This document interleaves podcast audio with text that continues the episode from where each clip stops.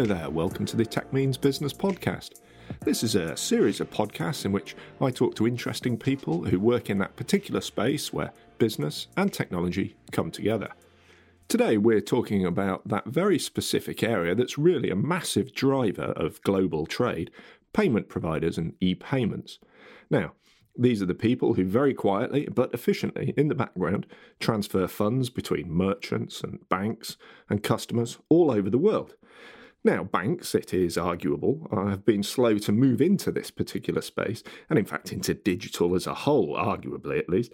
And this has kind of led to the rise of what is now known as neobanks or digital first banks. Now, the company I'm talking to a representative from today was not only one of the first people into that payment space, but developmentally speaking, was one of the first into cloud native technologies. I'm talking about microservices and containers, all things scalable, really. So, from Euronet, today. I'm delighted to be joined by Himanshu Pujara, who's Managing Director of the Asia Pacific region. He's going to talk to us about the Ren Payments platform. But first, Himanshu, as is uh, commonly the case, I wonder if you'd give us a bit of introduction to yourself. Um, you're an accountant, I guess, financial guy by trade, because uh, you've come from JP Morgan Chase, haven't you, to Euronet Worldwide? That's right. That's right. I was in uh, JP Morgan, spent about four and a half years there did multiple stints in Mumbai, Singapore, New York, working for them in the private banking team, investment banking team. And then I joined uh, a small brokerage firm in, in Mumbai. And uh, yeah, I met up with, actually prior to joining that firm, I did meet up with the with the Euronet uh, leadership in Asia Pac, and they were looking for someone to run finance for them across Asia Pac. And it just didn't feel right, and, and we couldn't agree on things and that's when I joined the smart brokerage firm in uh, in India in Mumbai. And um, six months later, they again kind of we connected and, and, we again spoke. And this time, it just felt that the timing was was right and everything just fell into place. So that's how I joined Euronet. Uh, in hindsight, it all worked out really well because when I joined the company, uh, it was I think it was February of 2008, just six months prior to the global financial crisis. So all my buddies at JP Morgan and, and elsewhere that were in capital markets, investment banks, basically had a tough time for the mm-hmm. next uh, two years. And, and payments in those days was really kind of doing well. And while in the initial years it was all about ATMs, but we've really kind of witnessed an amazing kind of growth wave over the last uh, 10 to 12 years uh, in, in this space. So never had a never had a dull moment, Joe. And tell me a little bit about the REN system of digital payments, if you like that elevator pitch, the the uh, thousand yards up overview.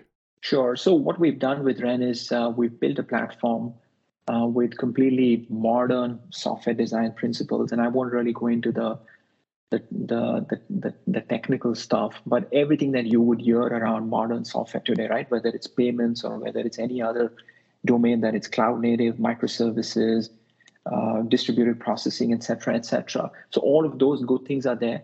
But essentially, what we're doing is we've kind of prepackaged some of these modules and we are able to offer them for multiple use cases that the customers may have, whether the customer wants to launch um, a new debit card or a new new prepaid card, whether it's a fintech that basically wants to get into card issuing, they want to leverage the customers that they have, and they want to offer a prepaid card to the to their customers, whether it's a fintech that wants to get into merchant acquiring, or whether it's a fintech that basically wants to launch a payment uh, wallet and they want to connect to the country's domestic real-time payments infrastructure. And, and every country in Asia Pac, uh, Europe has SEPA, UK has has fast funds, and, and US is very soon coming up with something similar as well called FedNow, where as, as a as a customer, if I have access to if I have a bank account, I can essentially link my bank account to a mobile app or a wallet that is launched by a fintech or even my own bank, and I can access the, the domestic RTP or the real-time payments infrastructure of the country to make payments on, on a real time basis. So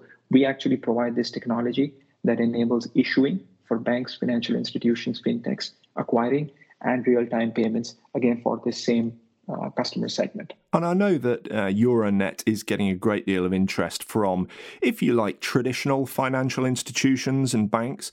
Is that because they're seeing you guys as, if you like, a way round some of the problems that are caused by legacy technology stacks that they're in possession of? Absolutely. And, and one of the key, I would say, the benefits uh, of, of Renjo is that uh, for a bank that is operating with a legacy spaghetti infrastructure that they've kind of just accumulated over the years, with Ren, we really don't talk about rip and replace. We basically say that we can come in and address a particular pain point that you may have at that point in time, and we call we use the term um, internally called incremental renovation. On an incremental basis, we can basically help you modernize or re- renovate your your core payments architecture. So you may just want to issue a prepaid card. Fair enough, you really don't need to call your existing service provider. We can just help you issue prepaid cards or we can enable connectivity to the domestic RTP scheme of a particular country.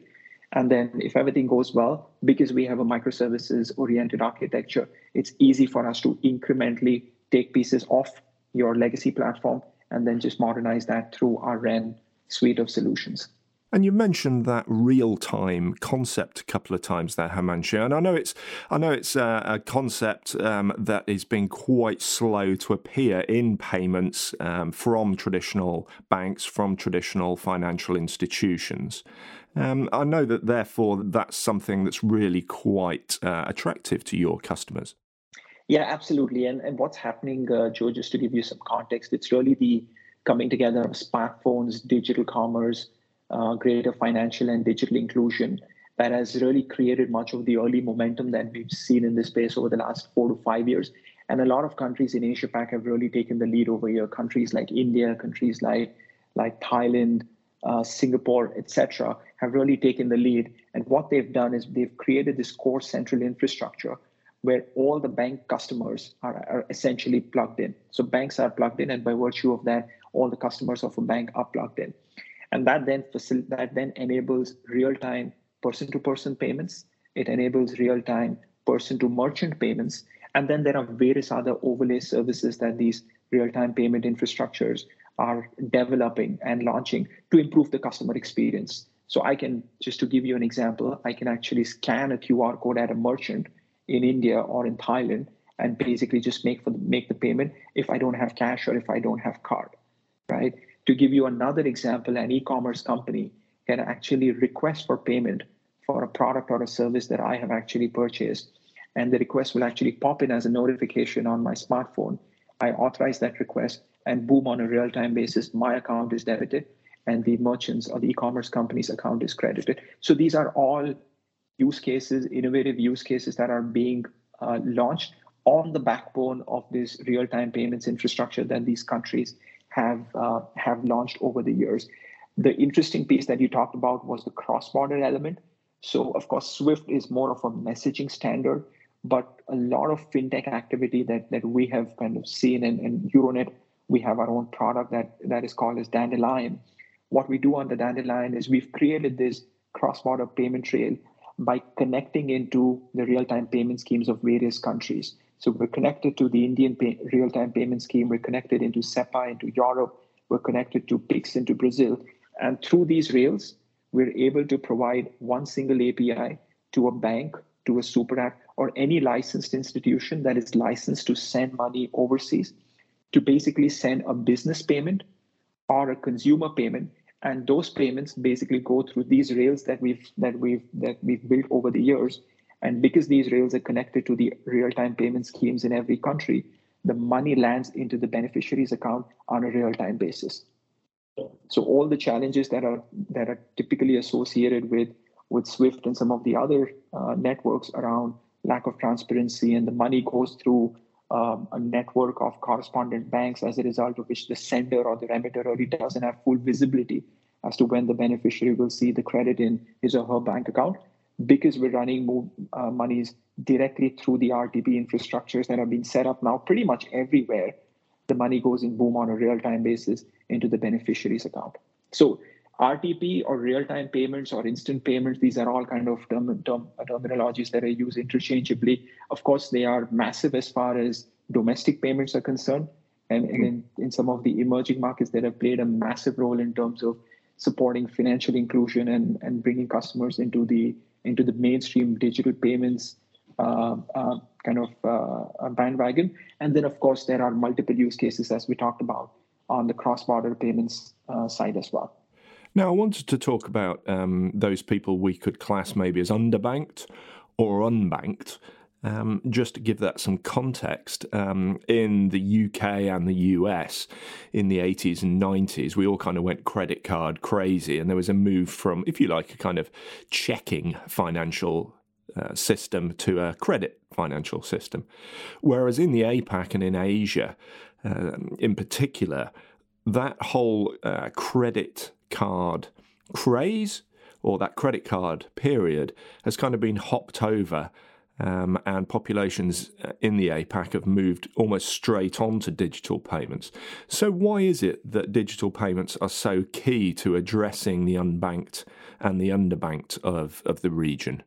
Yeah, that's that's that's a good question, Joe. And I think one of the main reasons, or other uh, kind of a, a, couple of reasons that I can think of, is one is uh, the large unbanked population has been so accustomed, thanks to uh, proliferation of smartphones, right, uh, across their their countries. So that's the first driver. The second thing is through the smartphones, they're able to access financial services from companies that are launching their own mobile wallets, right? So if you have a smartphone and if you've created a prepaid mobile wallet, now you may not have a bank account, right? But if you go to a, a physical agent and you basically deposit cash, in a lot of countries, and that's how it started in M-Pesa in, in Africa. The physical agent will take your cash and basically move electronic money into your wallet, right? And the moment you basically have a wallet, all of these wallet providers, or most of them, their goal is to basically be relevant for for all their customers, right? So their goal is basically to keep adding use cases. These use cases vary from financial services to non-financial services, whether it's selling a mutual fund, insurance, digital gold, um, mobile recharge transactions, bill payments, etc. So the goal is to add as many use cases as possible for customer acquisition, customer engagement, customer retention, etc., etc. So if I'm an unbanked customer of or, or a citizen of any country, I've basically gone through the entire journey of transacting through my smartphone on a mobile on a mobile wallet. Then the next logical step for me would be to open up a bank account right? And after I've opened up a bank account, um, then I'm basically participating in the country's real-time payments infrastructure, where again the wallets have basically come in and, and they've developed these products, they've developed overlay services, where the money then can go directly from the bank account. So purely in a mobile wallet, it ends up being a two-step process where I, as a customer, because I don't have a bank account, I'm moving or parking funds into the wallet through. So it's becoming, it's moving from cash to credit but then if I've kind of moved to step two, where I've opened up a bank account, then through this wallets, I really don't need to kind of do a two-step process. The money moves directly from my bank account to the beneficiary, and the beneficiary could be another person, or the beneficiary could be a merchant. So that's that's basically the the trend that we've seen in in markets.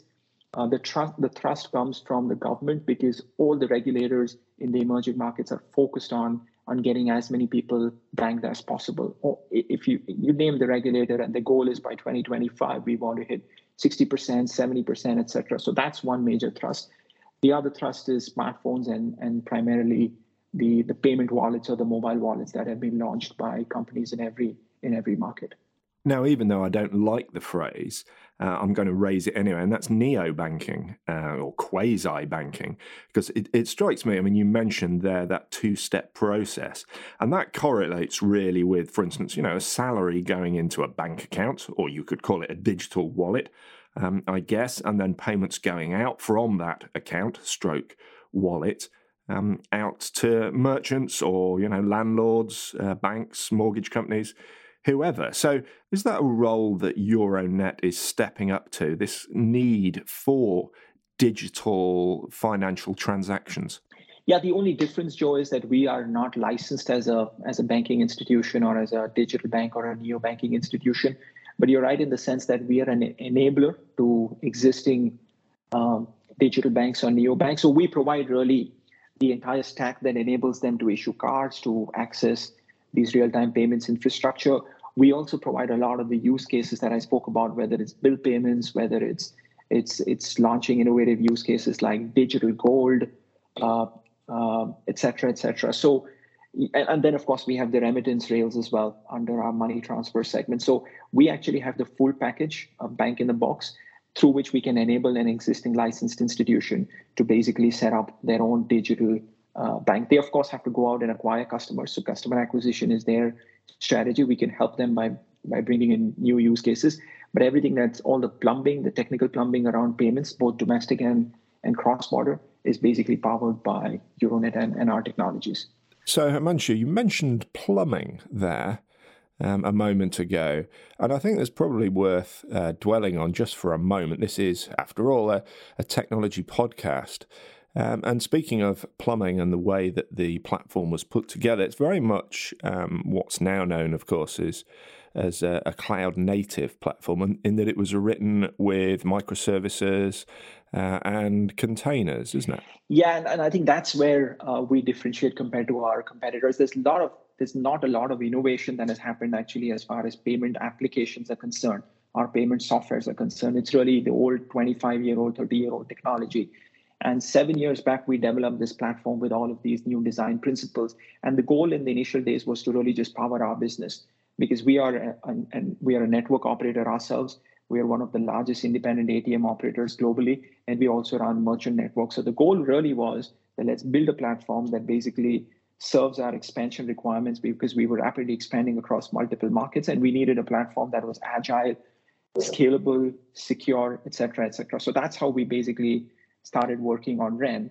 And over the last three to four years, we've, we've basically been, we've been able to migrate our workloads from our older platform onto Ren. And the results have been awesome, right? In terms of security, stability, et cetera, et cetera.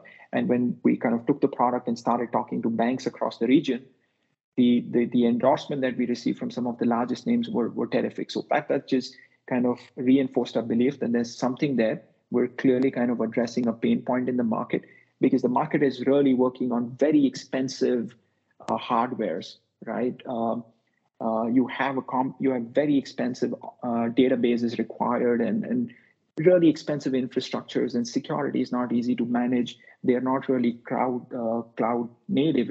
Everyone calls them cloud enabled and cloud ready, but none of those applications are, are cloud uh, native in their in their design.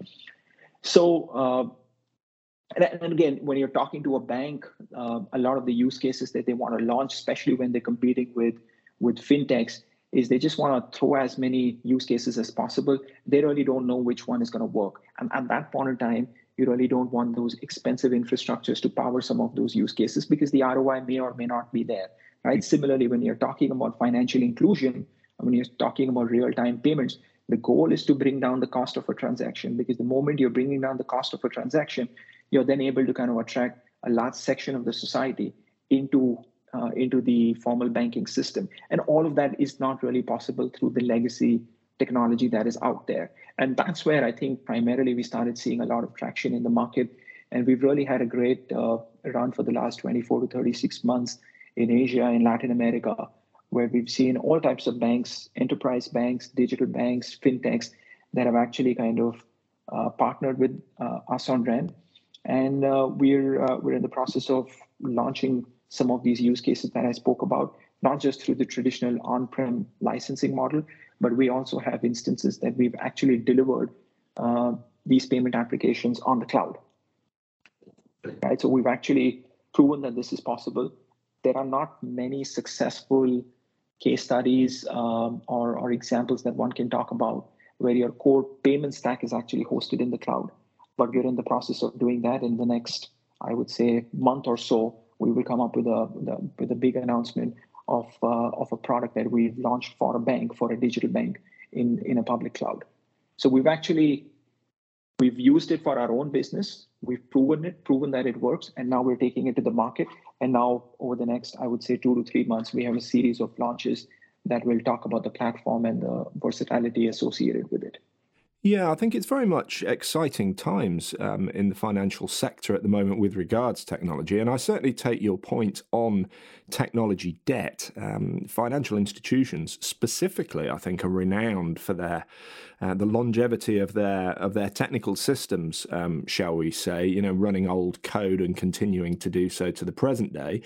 And of course, it's the present day where we have all now developed this right now approach um, probably um, uh, powered, if you like, by the kind of you know uh, tap a screen and a cab arrives, tap a screen and I don't know, you know, food gets delivered and things like that. And there's this this immediacy we all demand, and so therefore two to three years lead time for a new project or um, a new offering from a financial institution or a bank just isn't acceptable. Um, and of course, that's something that Euronet uh, can help address. Now, if people want to um, come and find out more uh, and see you guys in person, um, are you um, going to be appearing at any events uh, that are coming up in the region over the next few months? Yeah, so we're participating in the Singapore FinTech Festival, which is uh, going to be there in uh, first week of November. We're also participating in the Global FinTech Festival, which is in India uh, in the second week of October. We're also going to, my team is also going to be there in Money 2020, uh, which is in uh, Vegas in, in January of this year. So participating in, in large industry uh, events and, and trade uh, shows, Joe, is, is part of what we do. And we're also expanding our, our sales team. So we, we have a very strong team actually in, in Latin America, which covers Mexico, Brazil, and the Southern Cone and all of the, the markets in LATAM We've basically uh, in the process of putting up a strong team in the US, and then we're very strong already in Asia and, and Europe. So both directly through partnerships and then through uh, through industry events, our goal is to reach as many customers as, as possible. And we'll be a lot more visible over the next six months out there talking about Ren and taking our message to our target customer segments. Well, unfortunately, there as the as the theme music comes up in the background, um, Himanshu Pujara of Euronet, uh, thank you ever so much for joining us today. It's been absolutely fascinating. The is mine, uh, Joe. Thank you for the time, and, and look forward to connecting with you soon again. And thank you too to all the listeners out there who've given us their time. I do urge you to go and find out about Euronet Global. Um, they're one of those, I think, the more exciting players in the financial space, and they seem I don't know. I mean, they they just seem as if they've got something about them, something that's really quite exciting, even for an old cynical hack like myself. So, with those words ringing in your ears, dear listeners, um, and thanks again to Himanshu, I hope you join me next time on the Tech Means Business podcast. Bye for now.